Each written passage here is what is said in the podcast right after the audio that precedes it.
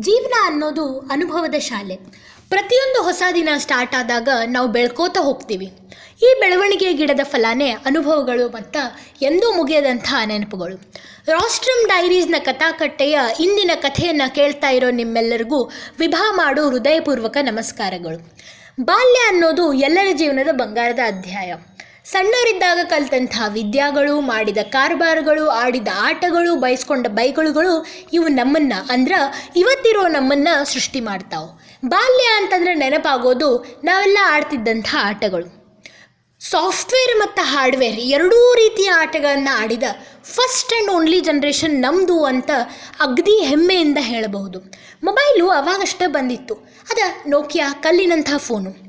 ಅದ್ರಾಗ ಹಾವಿನ ಆಟ, ಕ್ರಿಕೆಟ್ ಆಟ ಬೌನ್ಸು ಇರೋವೇ ಇವು ಮೂರು ಆಟ. ಅದ್ರಾಗೂ ಇನ್ನೊಂದು ಮಜಾ ಏನಂತಂದ್ರೆ ಚೀಟ್ ಕೋಡ್ ಹಾಕೊಂಡು ಆಟ ಆಡೋದು. ಅದೇನು ಸುಖ ಕೊಡ್ತಿತ್ತು ಅಂತ ನೆನೆಸ್ಕೊಂಡ್ರೆ ಈಗೂ ಮುಖದ ಮೇಲೆ ಬರೋದು ಒಂದು ಸಂತೃಪ್ತಿಯ ಮುಗುಳ್ನಾಗೆ ಅಷ್ಟೆ.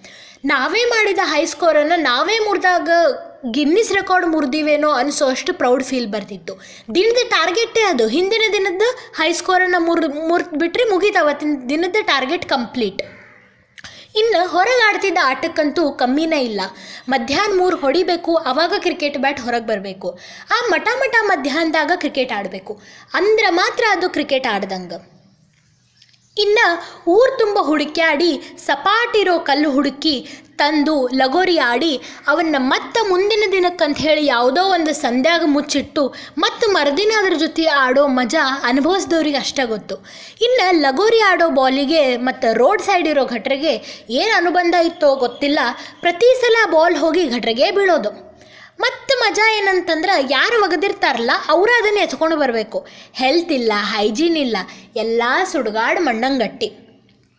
ಇವೆಲ್ಲ ನೆನೆಸ್ಕೊಂಡಾಗ ಅನಿಸೋಂಥ ಕಟ್ಟ ಕಡೆಯ ಭಾವ ಬಾಲ್ಯ ನೀ ಮತ್ತೊಮ್ಮೆ ಬರಬಾರ್ದಿತ್ತೆ ಅನ್ನೋದು. ಧನ್ಯವಾದಗಳು.